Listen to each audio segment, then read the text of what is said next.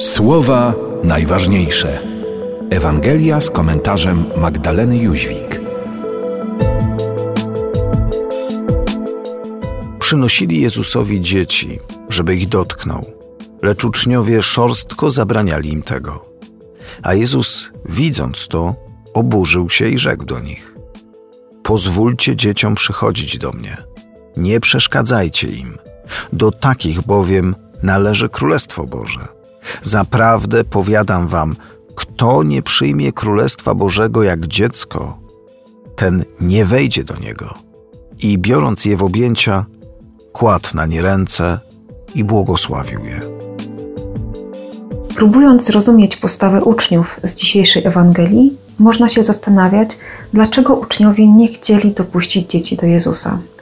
Nawet biorąc pod uwagę niski status społeczny dzieci w tamtym czasie, to i tak trudno zrozumieć, dlaczego wręcz zabraniają, by je przyprowadzać.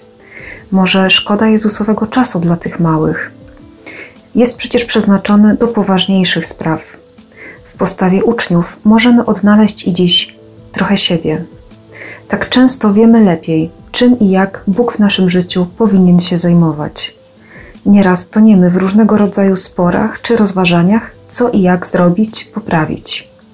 A przecież Królestwo Boże po prostu trzeba przyjąć, bez kombinowania. Słowa najważniejsze. Słuchaj w Radiu M codziennie o 5.50, 6.50, 12.10 i 23.10. Oglądaj na stronie radiom.pl.